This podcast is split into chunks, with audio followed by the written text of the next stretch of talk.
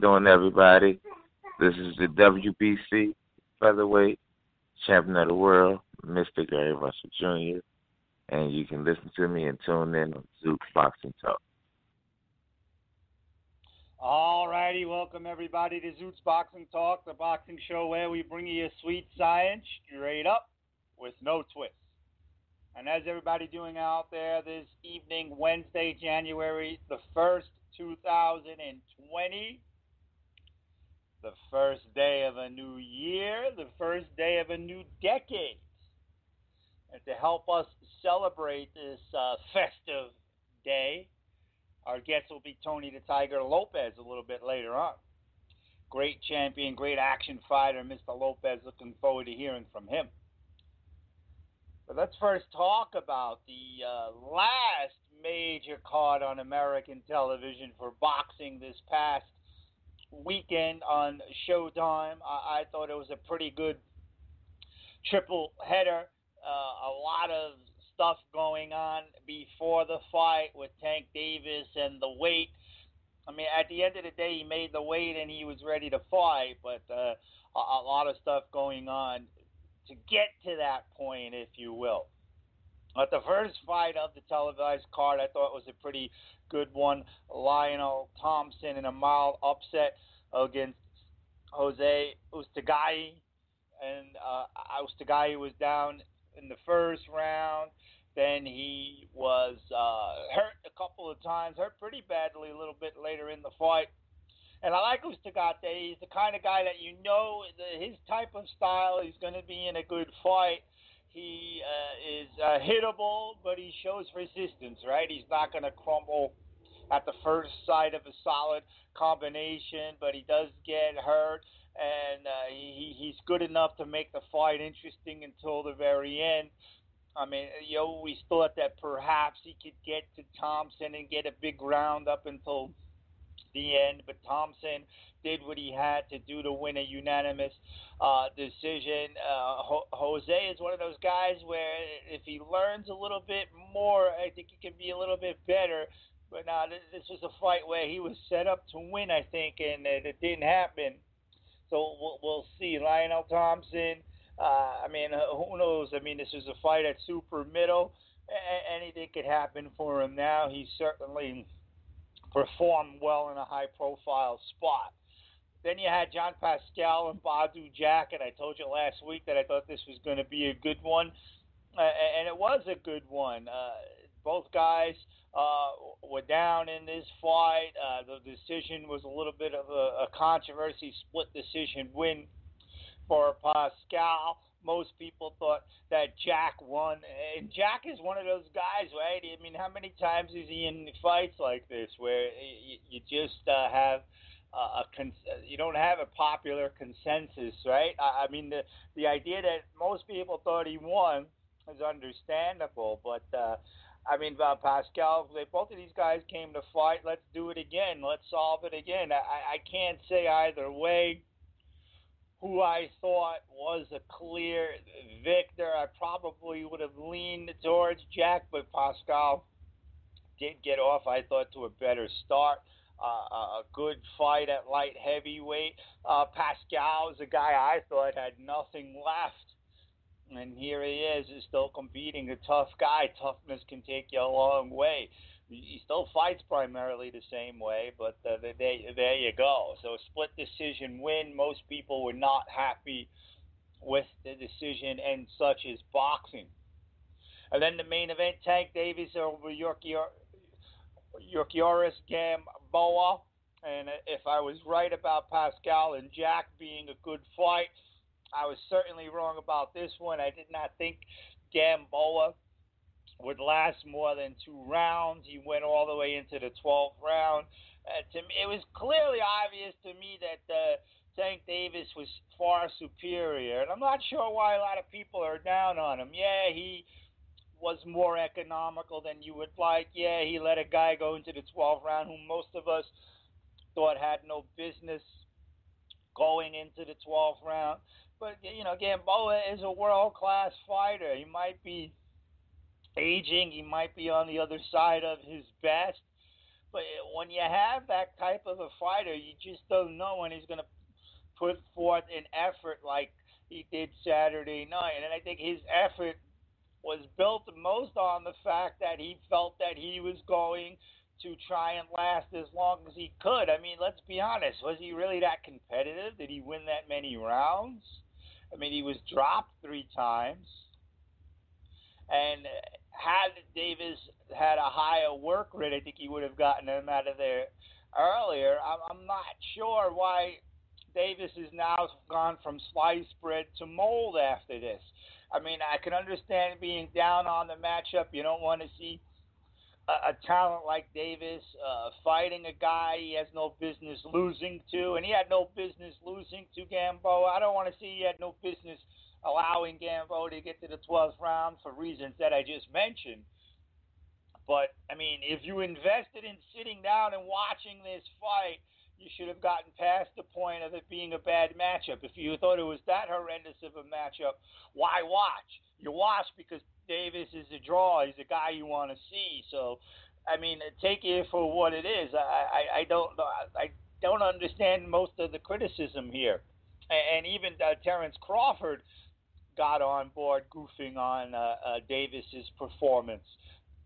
And if you remember way back. Uh, uh, Crawford and Gamboa fought, and Gamboa put on a good showing for a little bit, from what I remember, having watched that fight in a long time. Uh, did Gamboa even drop Crawford? It's possible. I don't remember for sure.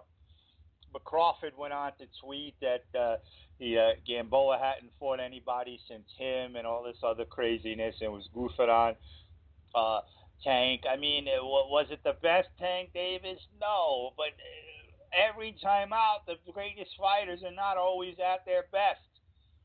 Right? I mean, we have this fictional thing where all of the fighters that we love from the past always came out and had their absolute best performance. Uh, a lot of guys come on and they're often not at their total best. And if this is Tank Davis not at his total best, he's still pretty damn good. He he still got home with the left hand. He still hurt Gamboa when he needed to. Uh, I, I'm a little I'm a little puzzled by this, but it's the narrative of the day, right? Boxing fans are very funny. I mean, uh, and uh, what was one of the other things that I was seeing that this guy now, now Teofimo Lopez would kill Tank Davis. Well, everybody was down on Teofimo Lopez right before the Commey fight when he went to the, when he went the distance against the guy people thought he shouldn't have, right? I mean, do we forget? Do, do we learn anything, boxing fans? I, I don't think we do. Because now that Teofimo Lopez blew away Commey, he, he's back in good gracious. But going into that fight with Commey, a lot of people were picking Commey and down on Teofimo Lopez. Now everybody is down on Tank Davis. Tank Davis, yes, you need to fight better competition. That's the only criticism I, I could really uh, subscribe by. The, the rest of it, I don't know. It wasn't like Gamboa was in there and it was uh, a give and take fight the way Donaire and, and, and was. And most people thought that Donaire was done and he fought uh, possibly the fight of the year against Inoue. Everybody who knows about Inoue ranks him very high in the pound for pound. But when he has an unexpected tough fight against Donaire, and some people could even claim that Donaire won that fight, you don't get the same kind of uh, press clippings as you do with a Tank Davis. Probably because Tank Davis is that kind of a polarizing figure, and he's connected to Haymon, and he's connected to Mayweather, and every little every little chance those hate, haters of those guys are going to jump on him, right? And you know, in the beginning, Tank Davis and his attitude rubbed me the wrong way too. I'll be the first to admit it. But he's kind of grown on me, and just rating him as a talent, he's a super talent. And going 12 with Gamboa should not mean that he's not a super talent anymore. If and I I think similar to Teofimo Lopez, he just didn't go in there in the best shape. Teofimo Lopez, the fight before Commey, admitted that he didn't go in in the best shape. There were distractions, outside distractions. Uh, I don't know what could have uh, caused Tank Davis, other than taking Gamboa lightly, to not be in there 100%. But if Tank Davis does fight a, a guy who he perceives as more of a threat, I, I bet you he's in better shape and performs better. And he didn't perform that badly. I mean, if that's him at his worst, that's pretty damn good. And I thought that he would take Gamboa out in two rounds. And if I were Terence Crawford, I, I wouldn't say anything. Because people were killing you for having a tough fight with Mean Machine, a guy nobody thought you had any business fighting. So what are you doing goofing on Tank? It, it, you know, it, it's okay for a fighter to say something silly because they're a fighter. I don't get that mentality. No, I mean, I'm, I'm sure Crawford didn't appreciate or like the weird criticisms he got because Mean Machine happened to show up in a fight that people thought was going to be a walkover. You know, it's just that narrative that people latch onto today. Right? I mean, Roberto Duran is highly regarded, considered one of the best fighters of all time and in his lightweight uh, reign, he, he fought some guys that uh, he had no business losing to, and perhaps struggled. Right, Lou Bizzarro. When Lou Bizzarro, I mean, he, at the end, he blew Lou Bizzarro away the same way Davis blew away Gamboa. But uh, Lou Bizzarro went rounds and gave him some trouble with his movement. And uh, I wasn't necessarily around. I don't remember that fight at all. I've seen it since. I was a little baby at that time, but uh, from what I hear about the narrative, the attachment was uh, you know. He gave himself, he have gave a good account of himself against a world class fighter. That same thought process should be in place for Mean Machine and, and Crawford, but no, instead now Crawford is shit. I, I don't get it. Boxing fans ain't what they used to be. Is that what we're to say? I hope not. Eh, but uh, if I were Crawford, I wouldn't be goofing on anybody because you your stock went down in a lot of people's eyes against Mean Machine. And now it has been reported that you are not interested in fighting Shawn Porter. That's not in your plans right now. I mean, so in order for you to save face, bud, you have to fight somebody next that is perceived to be better than Shawn Porter. And there's not a lot of guys out there of that uh, caliber. Oh, wait, I'm not going to criticize you. I just don't understand why you're criticizing uh, Davis when people were goofing on you for your performance.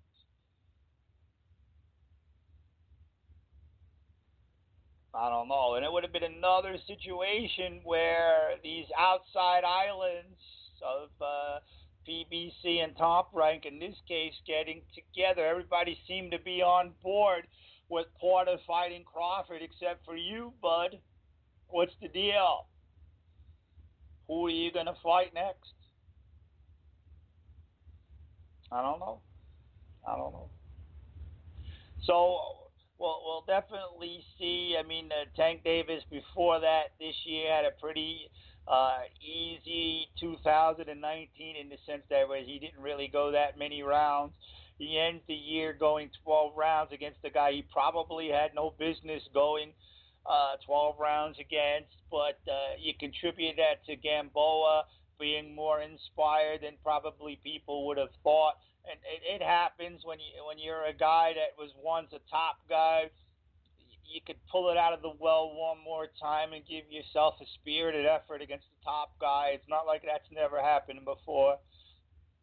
I don't think that uh, Tank trained as seriously as he should have because he probably thought that uh, he would blow away Gamboa just by showing up that's not good. It's not an excuse, but that's a reason that that happens. He's not the first fighter to fall into that. And at least he came back and made the weight. people are all over social media killing him that he didn't make the weight. But he did make the weight, not initially, but he got he went back and did it. A lot of times when that happens, the guy comes back and can't make it, and then there's it's a non-title fight or whatever have you. Here, for whatever reason, Tank still had to pay a penalty. I'm not sure the rules of that. That sounds pretty fishy. It sounds like a money grab to me. But he made the weight and he saved it as a title fight, and it goes down as a title fight. And it was a, for a, a vacant light title, lightweight title. So there you go.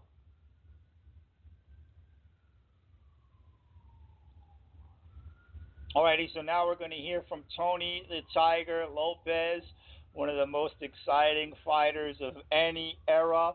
He happened to show up at a time where there was still a prominent voice on network television in on Saturday and Sunday afternoons, and boy, was this guy a treat to watch. So here he is, Tony the Tiger Lopez. Alrighty, my next guest is a former fighter who won championships in multiple weight classes. He finished with a record of 58 and 1 with 34 big knockouts. He was uh, part of some of the biggest high octane fights of the 80s, fight of the year with Rocky Lockridge. He fought Jorge Paez, John John Molina, Brian Mitchell. I mean, the list goes on and on. Such a, a great guy to talk to. I'm glad to have him back. It's been a while, but welcome back to the show, Tony the Tiger Lopez. How you doing today, Tony?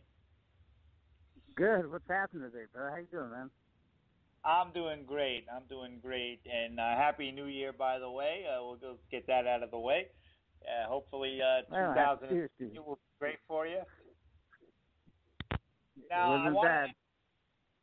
Right, that's it. That's it. Now, I wanted to first talk to you about when you started out. You uh, you had told me off the air that you were a sparring partner of Bobby Chacon, and that really helped you in many many ways. So let's talk a little bit about that. First, talk about how you first got connected with Bobby as a sparring partner, and what was it like? Uh, the, the learning experience, Bobby as a person of course, he has soon he has since passed, which was very sad. So, talk a little bit about that first.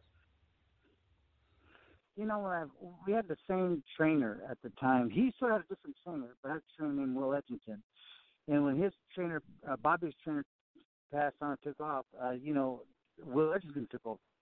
And then Will Edgington was my trainer, so we got kind of tied that way through through Will himself.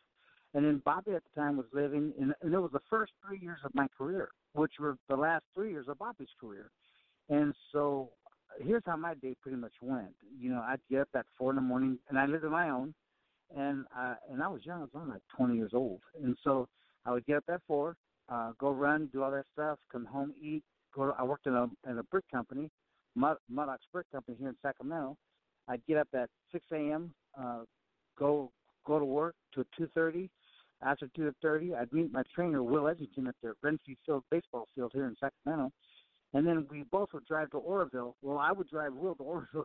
Will always need me drive to Oroville every day to spar with Bobby. And then, you know, Bobby was no joke. Bobby, he, you know, he was a really good guy, uh, nice guy. Remember, I'm 20 years old, so I'm a little cocky. I'm not cocky in the ways of uh, how people think cocky, but cocky in the ways as a fighter going, you know, I'm gonna handle my I'm gonna handle mine. I don't care what happens. I'm gonna handle mine. I'm gonna get mine today, right? And so, you know, I'd go to the gym, and, and the gym was in Bobby's backyard, in in Oroville. And so we'd go down there. We'd train every day, and every single day, this guy would kick my butt. And, and, and it wasn't it wasn't pretty because after after about the first month, you know, you have swollen eyes, your nose is getting wider, uh, your lips are fatter, your ears hurt, the back of your head hurts, your body hurts, and everything starts to hurt and he would do this to me every day. And every day I'd finish thinking, I'm gonna come back tomorrow and I'm gonna beat the crap out of him tomorrow. I'm gonna, I'm gonna get him tomorrow. Tomorrow's my day. It never really happened. It really didn't happen that year. But you know, I, I kept that kept that same mentality with me the whole time that I'm going to get mine. And I kept going and kept going and kept going. Well, the next year, the second year, uh, we made it, it was a little easier. We trained in between Oroville and Sacramento, which was only about 30 minutes away at the time. For the second time, for the second year was in I think it was Marysville. And we trained over there, and then you can kind of see the tides change with Bobby. Uh, you know, some days he was always tough. Don't get it wrong. He was always tough. He never quit, never backed off. He never did that. He slowed down. And there's days that you know Will would tell me, "Hey, Tony, you know, take it easy on Bobby today." And in my head, I was thinking, "F that. No, I'm not. You know what? He didn't take it easy on me. I'm not taking it easy on him." And guess what? And I didn't. And guess what? Bobby never took a step backwards. He keep coming every day.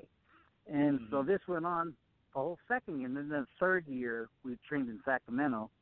And so, and Bobby was was staying close to Sac, so it wasn't so so far from never in the far stretch. We are training here in Sacramento, and then uh, you know, you at, at the third year, Will was something, hey, you know what, take it easy, cameras here, you know, do this, do that, and then I would because you know hey man, Bobby didn't do nothing but teach me how to be a fighter. You know, he taught me what it really takes to get in there with a world champion and and and, and be a world champion. You know, and and it, I looked at it as, hey man, I he, I paid my dues with Bobby, but you know those those that being said, I never asked him for a dime. I never asked him for gas. I never asked him for anything. You know, only thing I ask them is, hey man, give me another day of sparring. Give me another day of sparring, because that's all. As as a as a fighter coming up, that's all you really want. Now, how many fighters in the, in in their in their life can ever dream of sparring with a three-time world champion, two-time world champion, whatever he was? You know, mm.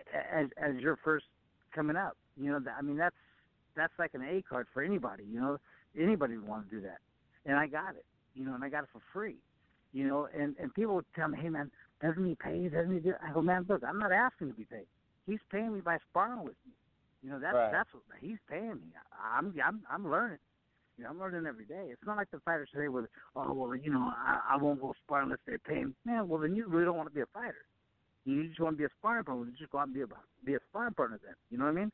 See, I wanted to be a champion, and and and for me that was a difference. And a lot of little things I did in training, like with Bobby and Will and other things and other people I trained with. You know, that was my intention was to be a world champion. I didn't come out here to to see how far I could get. I I got into the game to be a world champion, and you know, it's to me it's mind over matter. I did it. Know? Indeed, indeed. Now, one of the things that Bobby was known for was having heavy hands. Uh, where did he rate in terms of his punching power compared to some of the guys that you fought? I mean, you went up in a, a few weight classes after your your debut. Where did Bobby rank in, in terms of uh, how hard he hit? Okay, I, I, I'm gonna tell you about this one fighter. Uh, the guy that's always hit, that's hit me the hardest in my whole career, harder than Chavez, harder than anybody, harder than anybody in my life, was this guy from Mexico. I had just lost my title for the first time, I guess. I think it was my first title.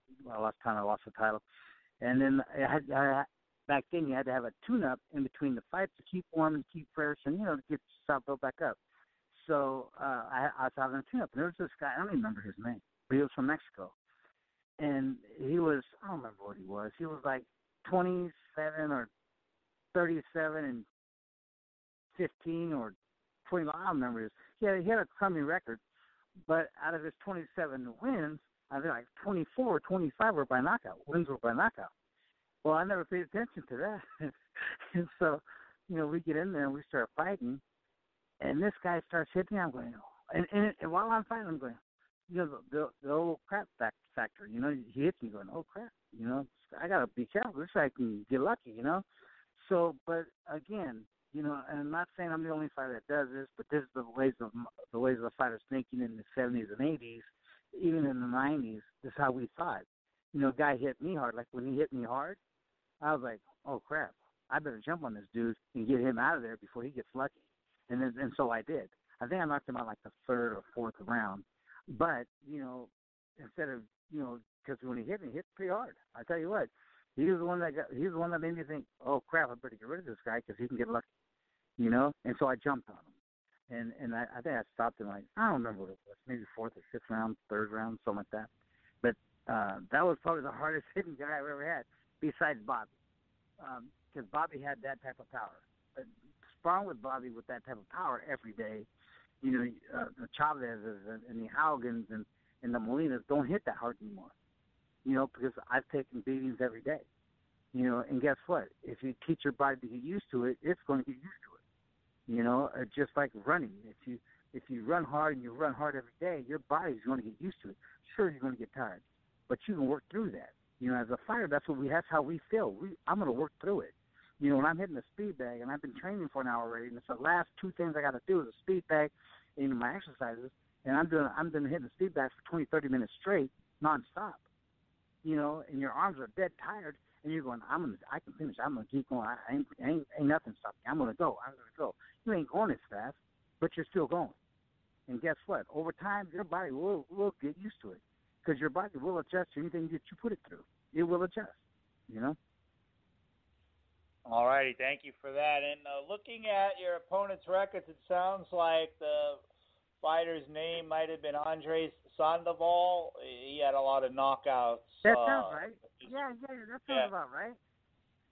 Yeah, yeah, I was looking yeah. at it here while you were talking. Sandoval. Yeah, yeah, he had about 37 yeah. knockouts and 41 wins. So there you go. Yeah, there you go. That's him. That's that guy. yeah. Now he I was the only he was the only the only person that gave me the OS factor. You know, he was the only person that made me do that. now I wanted to talk a little bit about your 1988. That was some year for you. You started off fighting uh, Tony Pep, who was a pretty good uh, fighter. You stopped him in three rounds. Then you had the fight of the year with Rocky Lockridge, and you won the 130 pound championship. And then you had a great fight, the start of one of I think the most underrated trilogies in boxing with John John Molina, and you won a decision uh, there. Rough fight, low blows, and all of that. So 12 rounds against Lockridge. 12 rounds against Molina. You get the fight of the year. It's a pretty busy 1988 for you. Talk a little bit about those fights and fighters. You know what? Uh, and and and here's something that's crazy because they're both equally as tough. They both, you know, speed makes up for power, so they're both equally punches hard. They're both equal on a lot of difference, but they they were like night and day. Uh, you had Rocky Lockridge, who was, you know, the bell rings, let's go. You know, and if you ain't ready, you get knocked out. That's just that's Rocky. And then you had Molina, who who says the bell rings and he starts moving, and you don't know which angle he's going to come from. You know, you don't know if he's going to hit you with a with a with a body shot or a head shot. You don't know where it's coming from, and, and he's coming from all different angles, which is very. It's for as a fighter, it's very hard to to read a boxer because you know boxers they want to stay on the outside, they want to move around. You know, as a fighter, I don't want to do all that. You know, I want to hey, let's bell ring, let's go. You know, it's easy. You hit me, I hit you. I'll make, I'll try to make you miss and and hit you back, and we'll do that. That's the easy part. The hard part is trying to watch the guy that's coming from all different angles. That's the tough one. You know, so when you get a good boxer in there with a good fighter, I mean, you know, it's it's going to be who wants to win the worst. You know, uh, the mo- the one who wants to win the most is going to win. You know, I don't think any one is better than the other one. I think they're both dangerous. Uh, with Molina, obviously it was uh, was well with Lockridge in '88. It was you hit me, I hit you, let's go. You know, so that's just you got to be ready. You got to be you got to be tough. You have to be everything that you have to imagine. You watch them fight, you go, man, these guys are crazy. You have to be crazy. You have to be all of that. You know, and with Molina, now we're going to total opposite. Now with Molina, especially the first time, I've never saw him fight before. I never, I didn't know anything about Molina. No one told me anything about Molina. And then Molina starts to move around, and you know, I'm going, well, you know, I'm not used to moving around. I'm used to having someone stand in front of me and we'll swing it out, you know. But this guy's moving using angles, so it made which made it tougher for me, you know. And and you, you got to have to kind of adjust during the fight. Well, you know, some fighters can adjust, some fighters can't. I think I did okay. You know, I didn't do my best. I, I, at the end of the fight, I was like, okay, I think I won, but you know, I, it wasn't great. But shoot, what a hard fight this was for me. You know what I mean? It was just different, you know. And so they're both right. equally tough on different angles, spectrums of the world, but equally as tough. You know. Now, in that first Molina fight, uh, there was he was throwing quite a bit uh, low. A lot of low blows in that fight. He actually lost a point late in the fight from a really uh, bad low blow. So you have this guy he didn't know nothing about, a mover. I, I kind of refer to him as a, a longer, slicker version of Edwin Rosario. A very tough guy, underrated guy, and then he's cracking you low quite a bit. What was it like dealing with those low blows? You know, watch this. To be real, when they happen, you know what? You're in a fight. Uh, uh, you know, you feel them, but they're not going to stop you. Uh, dude, I'm in a fight. You know, I just got hit low, but it's not killing me. I'm not going to really cry about it. You know what I mean? I have someone throwing punches in front of me. I'm really worried about him throwing punches. You know, so that was my attitude. But that's always my attitude. You know, um, I don't know. You know, I'm in a fight, so uh, you know, if it's not going to kill me or drop me, I'm going to stand up and take it and keep going. You know, that's just my attitude. You know. Gotcha, gotcha. Now, yeah, you had another fight after you defeated Molina, another tough fight at Tyrone Jackson, stopped him in the eighth round. Then you have to fight Molina again. I mean, you're you're a guy that seems like you want to fight and fight and don't care who it is. But was there any apprehension on fighting so such a tough guy so soon after you already beat him? I mean, a lot of guys they beat a guy once they have the been there, done that attitude, and they don't want to deal with it again. Were you forced to fight Molina, or was that something that you wanted that rematch? I don't know. Well, because see, I, I, well, I don't remember what we did. I think I won the first fight. Uh, I got a blown out eye socket in the second fight. Uh, see, that's what people seem, seem to misunderstand about that second fight when I lost. I had a blown out eye socket. it hurt. You know, I think I had that in the end of the second round. I got that, and I and and I don't remember what he hit me with. I I, I kind of I I don't know, but I kind of believe it was going to be a elbow because I remember t- I think he threw a left a, a right hook, and and it, instead of coming down with his elbow, he came back. But I don't think he did on purpose. Just wait through it. He came back with it, and his elbow caught me right on my eyeball. Well, it forced my eye back and had my eye all the you know you have a socket, so he had all my muscles to shed nowhere to go, so it blew a hole in my socket. And then by the third round, I was at the end of the second round. By the end of the third round, I already couldn't see. I couldn't see anything out of out of my right eye. So I thought, okay, well, I have a punch chance. Let's go. Let's keep going. And so I think the fourth time, third, fourth, fifth, and sixth round, he was killing me. You know, but the referee never even thought about stopping the fight. You know what I mean? And this guy was murdering me. I don't think he.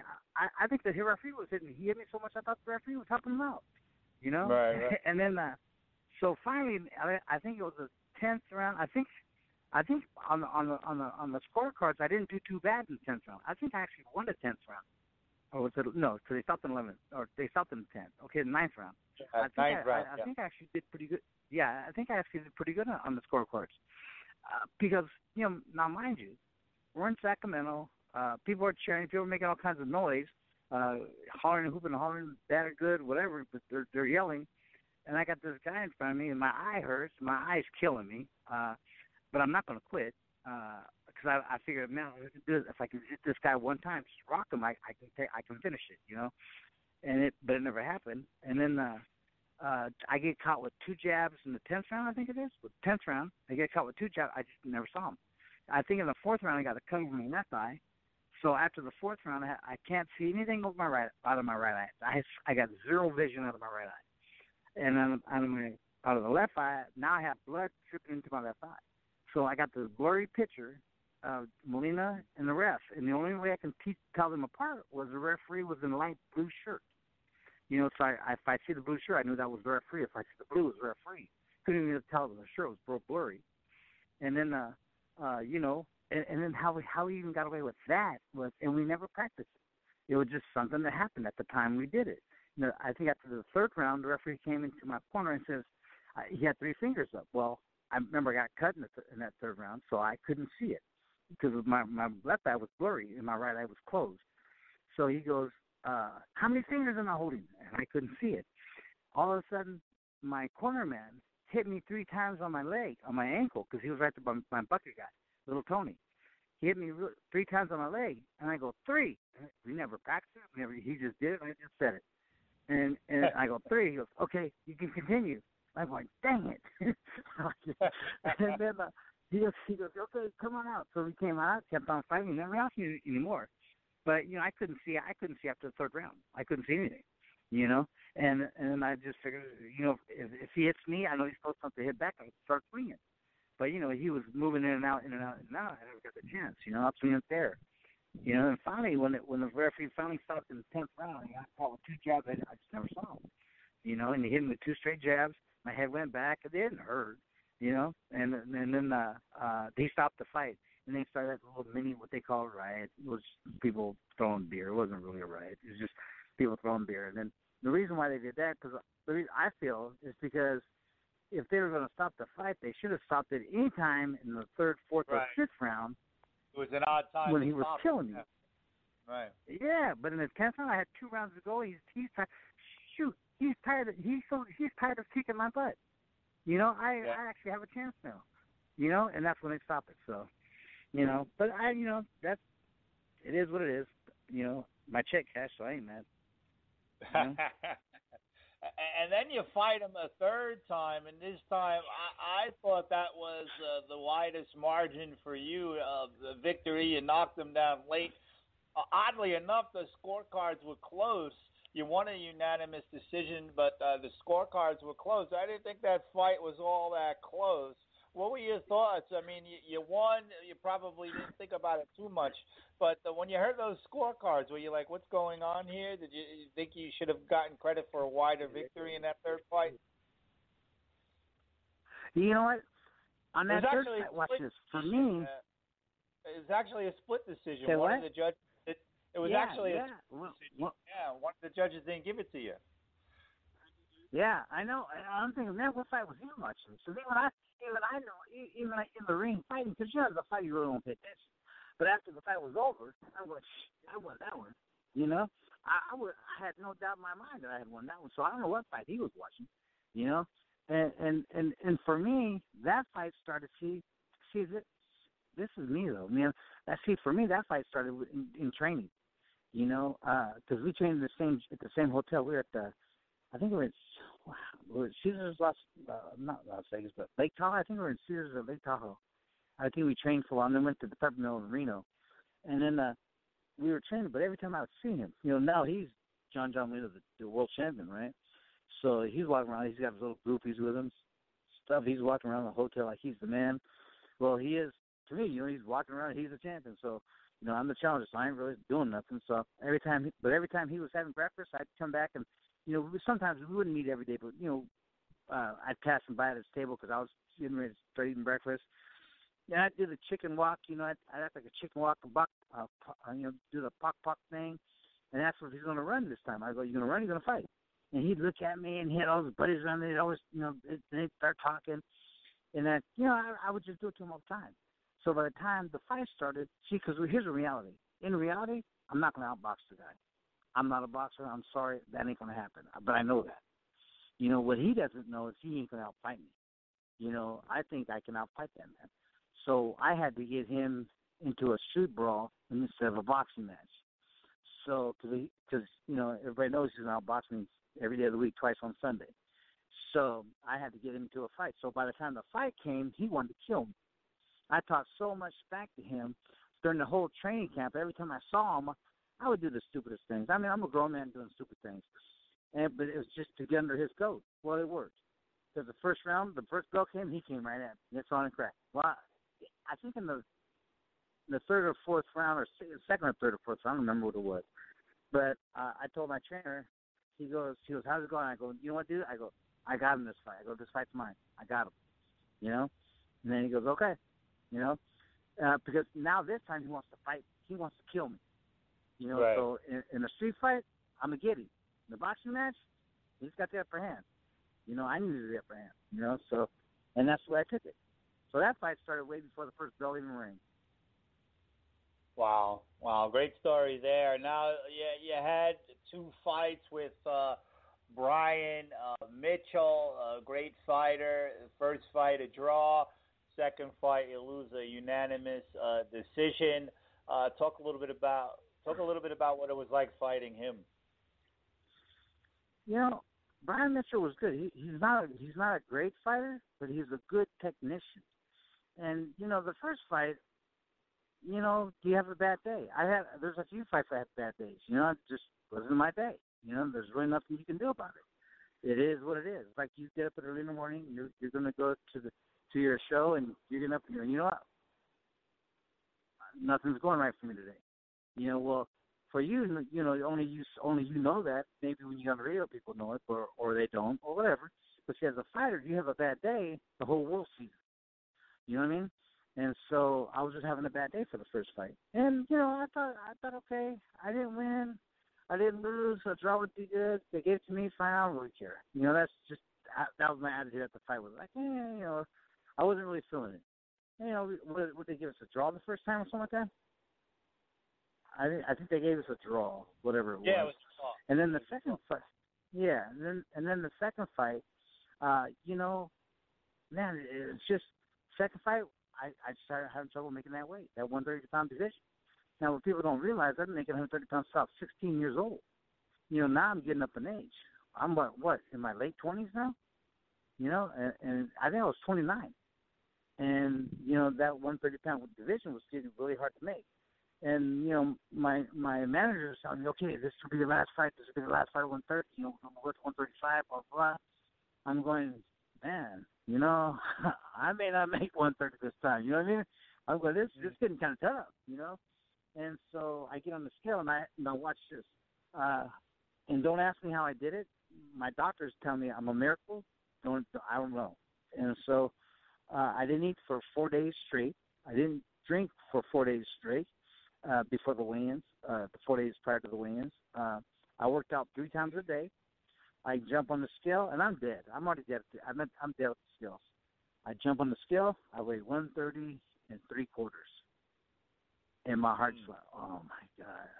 And then so you you got so many hours to make the weight. So I go down there. I uh, put on the Albolene. I put on some plastics. I go into a sauna and I start jump rope. And I and I put some gum in my mouth to try to chew gum, but that I, that doesn't happen because I have no saliva. I can't chew gum the gum all, you know, I couldn't chew it. So I had to spit that out, and I jumped rope for what, two or three hours, whatever you had to to lose the weight. Come back on the scale. Now I'm more dead than I was when I first got there, right? So I get back on the scale, and I get back on the scale. I look out, and they say 130 and three quarters. I didn't lose a freaking ounce, dude, and I was done. There was there was and and then they go, well, you can either take the fight now or drop it down to a ten rounder, and blah blah blah. And I said, no, no, no, we'll, let it go, we'll let it go. Let's cheering and jumping up and down. I go, yeah, well, you of course you're gonna do it. So I'm dead here, you know. And so uh and so that that that third, you know, that that the second fight with me was, or or you know, the one I didn't make the weight was was like a I don't know, man. It wasn't really, you know, it wasn't really uh uh a real fight for me. But now you come back, you know, it, it just really wasn't. You know, then you come back to the third one, uh, the one in Reno, and then uh, that's the one where you know uh, you don't get so heavy during during during the break. Uh, you stay kind of trained. You stay on top. You keep doing what you're doing, and uh, you come back and and you make it work. You know. So I don't know. Mm-hmm, mm-hmm.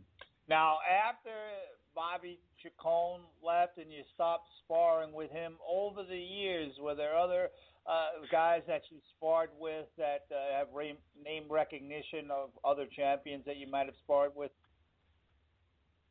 Uh, you know, the only other only other one I really sparred with was Greg was Greg Haugen. Yeah. Other mm-hmm. than that, they were just, you know, top.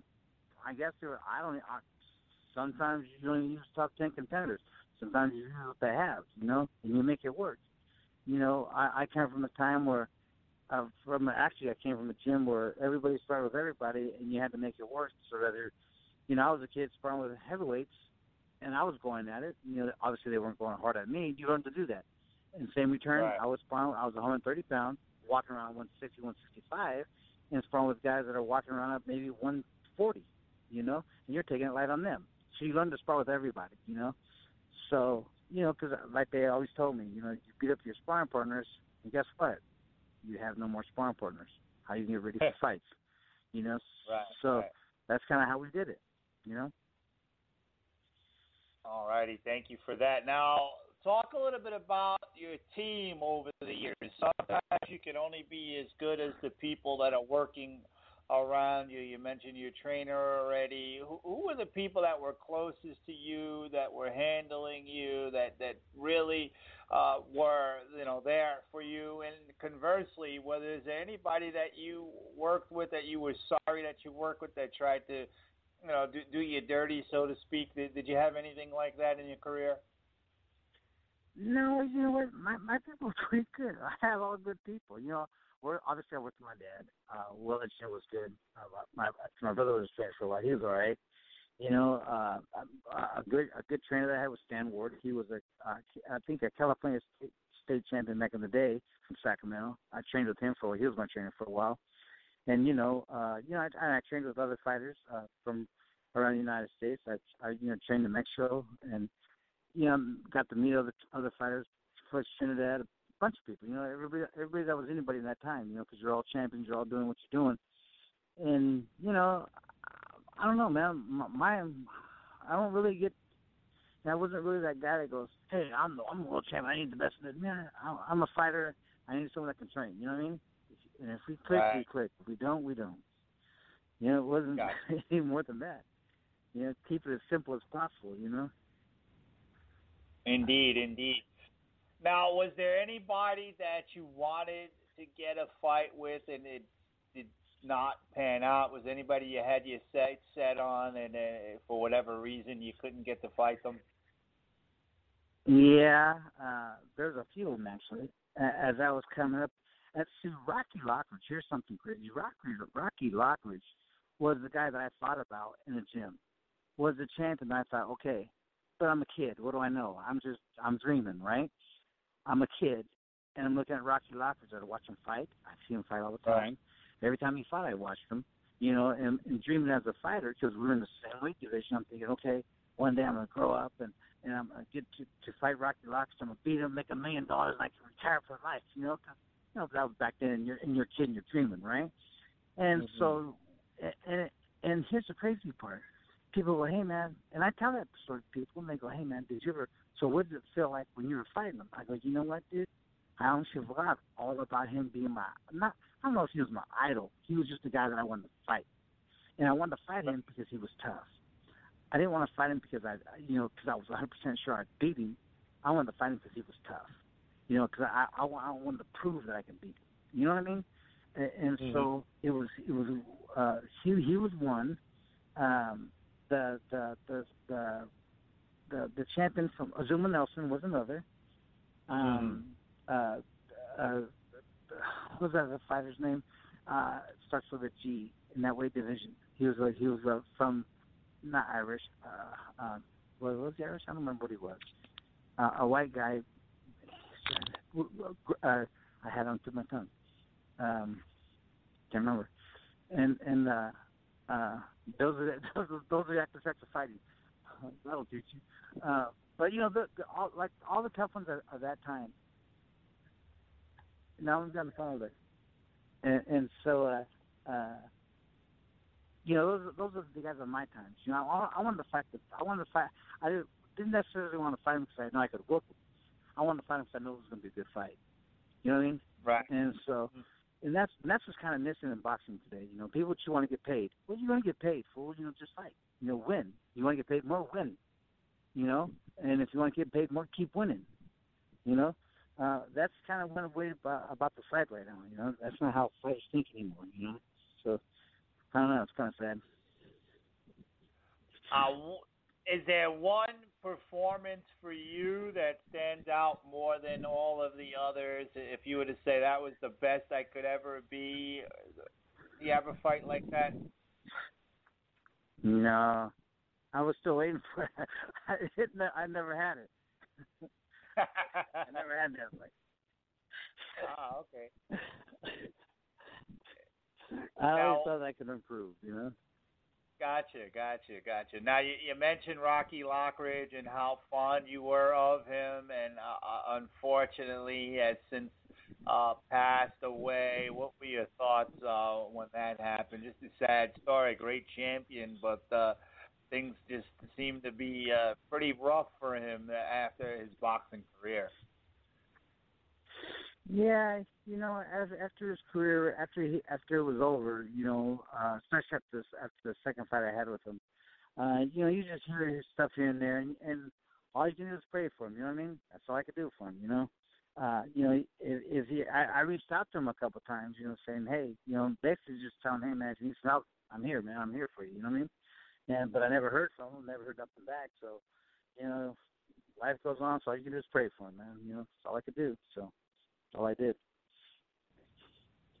Now, what is your status right now in terms of, of boxing? Do you work in boxing at all? Do you follow the sport at all? Not as much as I used to. Um, uh, like even after the last Ruiz fight, you know, I don't really know. Uh, you know, you watch the first thing and think, oh, awesome, dude. You know, guy's chubby little kid, but you know he came out, did his job, know, he hit hard. You know, let's hope he gets in shape. Let's see what he can do. You know, and, and I mean, come on, man. How many Mexican heavyweights have there ever been? Man, we we're five two. We don't get over we don't get over 180 pounds. You know, some of them do, but but in general, that's that's general. You know what I mean? But now we have a heavyweight. We have a Mexican heavyweight champion of the world. Man, we should we should be proud. We should be there should be parades. There should be all kinds of stuff, right? I think he's only what second or third one in history. Probably the second one in history, right. maybe third. Anyways, but you know we're so we should we should be celebrating. So he comes out again, and and watch. As a champion, you have some responsibilities. You know, you have responsibilities right. as a champion.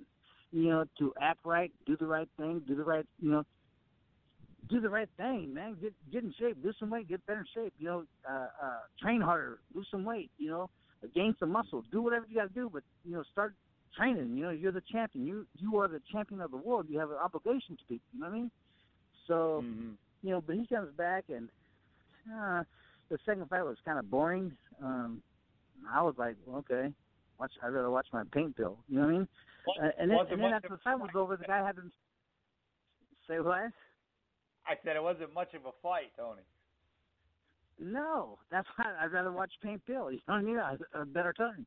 You know, and then after the fight was over, he had the audacity to say, "We should do it again. There should be a number three. No, you're tripping. Get out of here. Number three. Right, right. Number two should have happened. You know. And, and see, for for I don't know, for me anyways. I don't know how other fighters feel.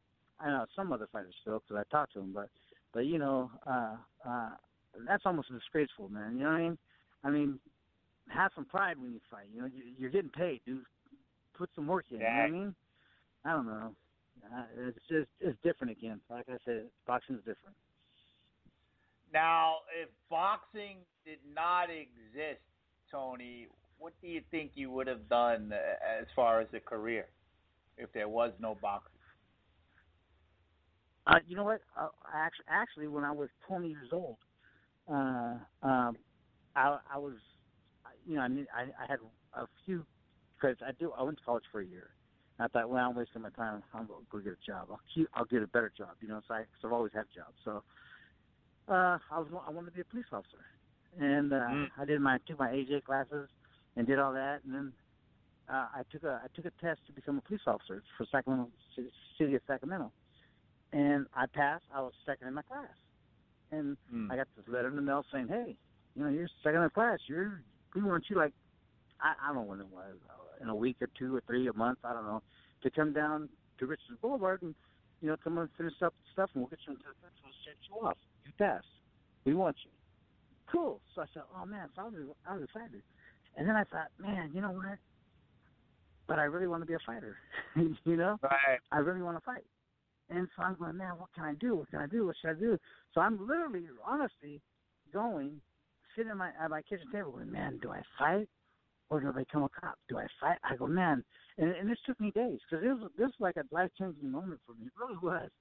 And, and so I, I don't know, maybe a week later, I'm going. I don't know. How, before I had to turn myself into to school, like maybe a day or before I turned myself into school to to be a police officer.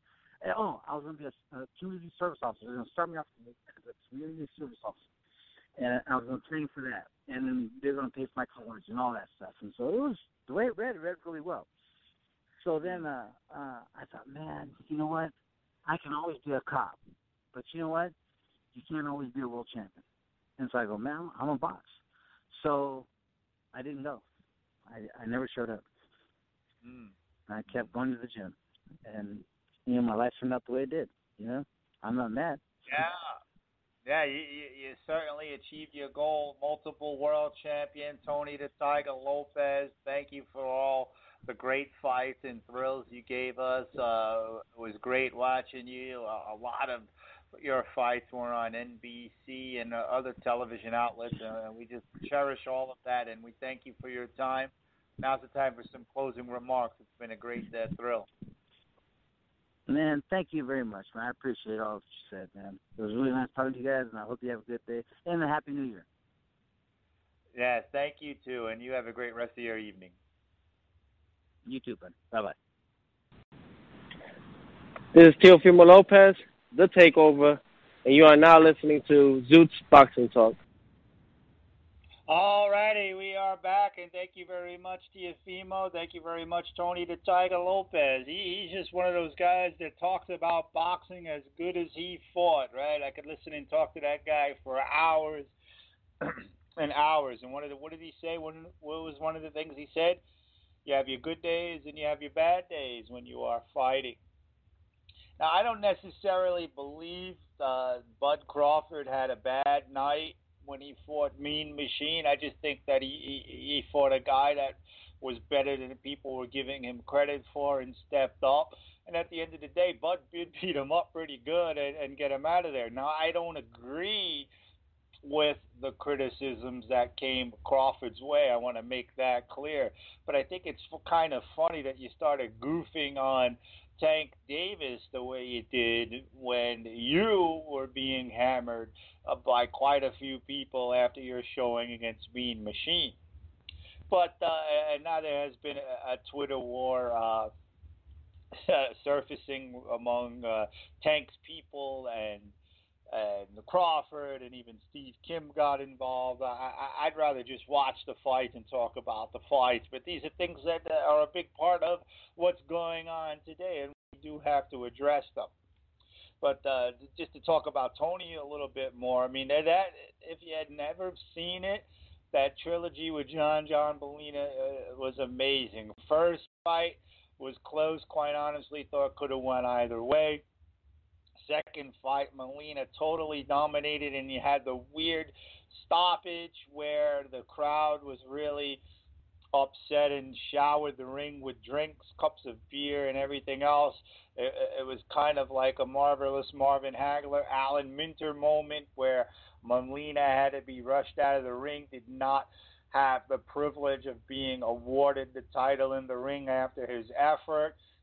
And the third fight was pretty damn good. I thought uh, Lopez won it by at least a couple of rounds, but uh, it was a split decision. But in all three fights, great skill, great heart, and just a great uh, trilogy that uh, should really get its due.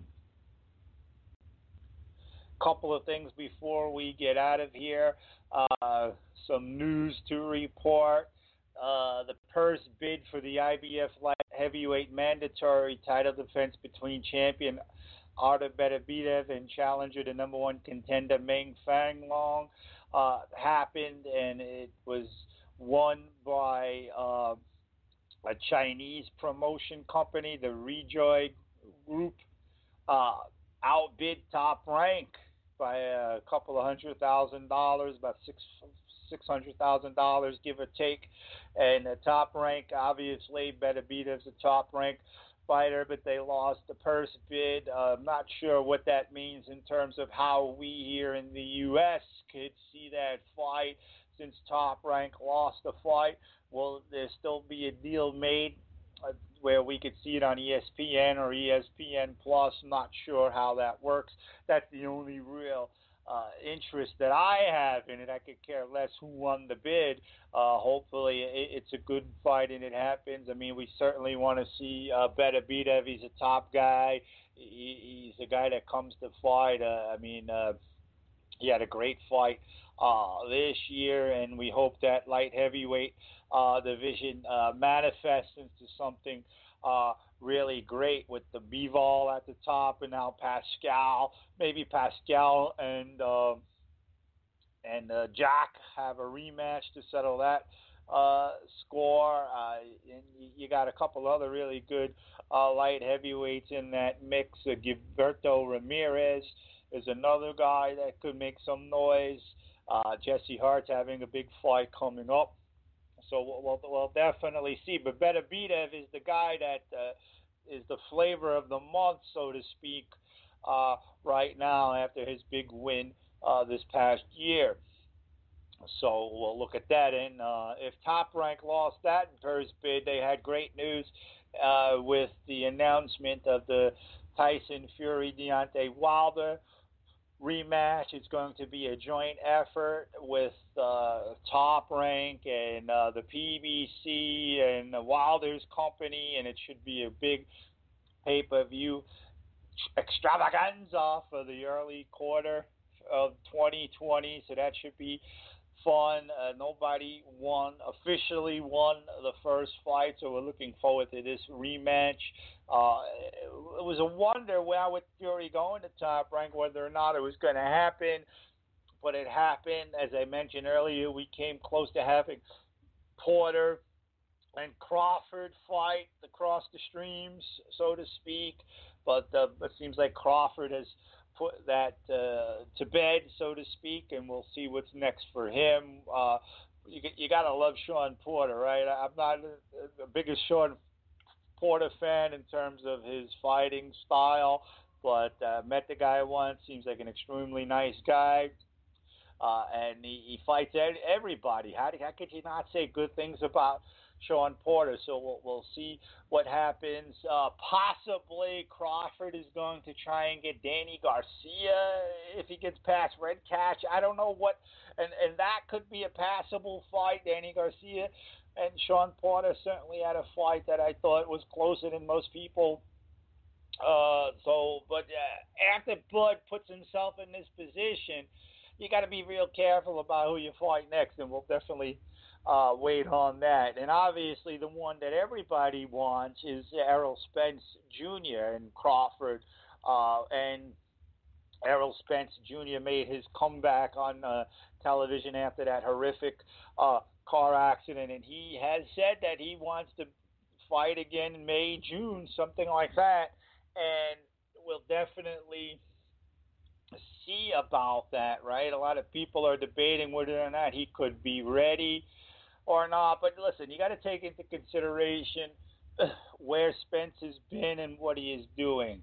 And what I mean by that is, even though it's been reported that, that he is sort of like a free agent, I don't know exactly what his contract status is. Errol Spence Jr. is very much a PBC guy, and that means he's a Haymon guy. So whatever Haymon wants him to do, I think he'll do, right? If Haymon feels that he's ready to fight in May or June, and especially against the top guy, then it's going to happen. I mean, say what you want about Al Haymon, but he has guys who trust him, and he is not going to make a mistake with this guy. And what mistake can be made, right? Because you have a built-in excuse if your team Spence now. Let's say you fight and you're not ready. That's your excuse, right? And it's a legitimate excuse, especially if the fight is uh, detrimental to him because of a, a bad cut on his eye. His eye didn't look like it was uh, uh, ready to go, uh, and all that kind of stuff. So, I mean, uh, they they they're not going to be stupid with their cash cow. They are going to fight Spence when they feel Spence is ready. Spence could say whatever he wants, but he's going to listen to the people that have got him where he is today and you, you hope that he's ready. But what's more important, and what nobody seems to talk about, and what I don't think Brian Kenny addressed at all in the interview he had with him, is what is he doing to get help? This accident was caused because he was driving and drinking, drinking and driving, and uh, it could have been a lot worse. And he's lucky that nobody else was hit or involved in this accident, right? As far as I'm concerned, drinking and driving is not taken seriously enough. It should be a much harsher crime. you are putting your life in danger and the life of others in danger. I don't know why it is not uh, does not come with a harsher penalty than what it has, right? But you know, at the same time, you could be driving and drinking and not necessarily have an alcohol problem. And I know plenty of people who drink and drive, and I wouldn't call them alcoholics. You know, you got to dig a little bit deeper than that. I'm not sure about Spence. Is he an alcoholic? He certainly made a bad choice of drinking and driving, but that doesn't mean that uh, he's addicted or anything like that. But it certainly can mean that. Are we finding that out, or are we getting this guy the proper help? I could tell you one thing from my experience: people who drink and drive, uh, it's very they're very stubborn. They don't want to admit that they have a problem, and uh, we certainly hope he's learned from this but and that should be more important than when is he going to fight next.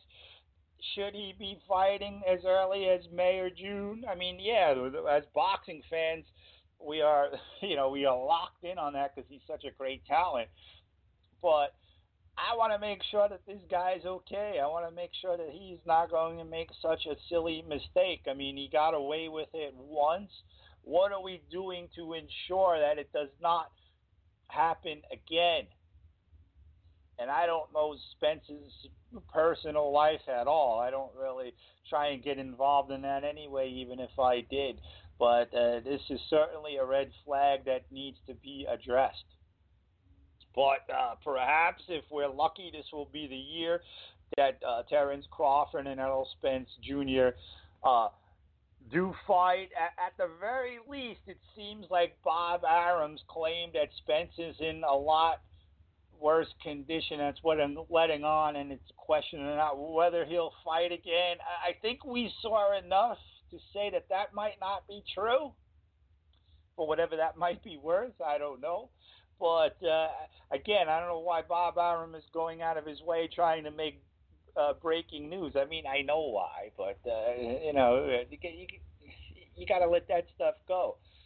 Now, to Arum's credit, it seems like he's really trying to get the Spence Crawford fight made. Uh, he's it's a fight that he needs. I mean, at the same time, if Bob Arum had all the stable that the PBC had in terms of available opponents for Crawford, the way PBC has a lot of available opponents for Spence. If Arum was in that position, would he be so willing to cross the streams? Uh, you don't know. But at the end of the day, it's not that that kind of stuff is not about the fight, but it's sometimes it's what saturates the the conversation, and I try to be as fair as possible. Uh, and, and, you know, at the end of the day, I could care less about top rank PBC, who has what fighter, what Arum's record is against Haymon, and all of that kind of stuff. I want to see the best possible fight in the sport that I love. And if that means that uh, these guys need to work together, and we have seen instances where they can work together, it could be beautiful. So we'll see. 2020 is just begun, and we have a full year to digest, and we already have some good fights scheduled for the month of January. Uh, Top Rank is already has a big agenda, as does uh, PBC and Fox and DAZN and all that good stuff. So uh, we'll certainly see. For now, the big heavyweight rematch is announced. Hopefully that goes through without any problems. You have to worry about Fury in training with the bad cut that he suffered. Hopefully that's healed and ready to go, and there's no hiccups before February. I could certainly see that happening. I don't want to be one of those people that uh, is a Debbie Downer, but uh, the fact that the fight got made and is announced is fabulous. Now we have to get there. In my experience of watching boxing over the years, fights like this tend to have delays. Hopefully, it's not the case. Well, that's it for tonight, folks. We'll be back uh, next Wednesday. Thank you very much, Tony the Tiger Lopez. Have a fabulous 2020, all of you, and we'll be back. And until we are back, keep on punching.